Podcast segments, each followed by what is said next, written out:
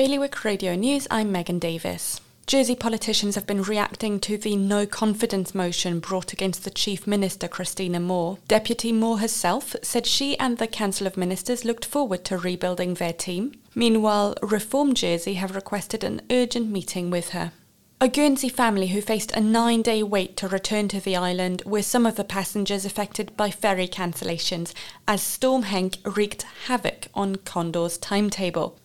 A Guernsey personal safety campaigner has urged anyone who thinks they may have been a victim of drink spiking to report their concerns to the police. And finally, in Jersey, 18 firefighters, 4 fire engines, and 2 more vehicles were sent to attend a blaze at the former planning offices at South Hill last night. For more on all these stories, visit bailiwickexpress.com. This morning, expect the weather to be cloudy with rain, which could be heavy at times. The top temperature will be 10 degrees and high tide is at 11.17 this morning. Bailiwick Radio News.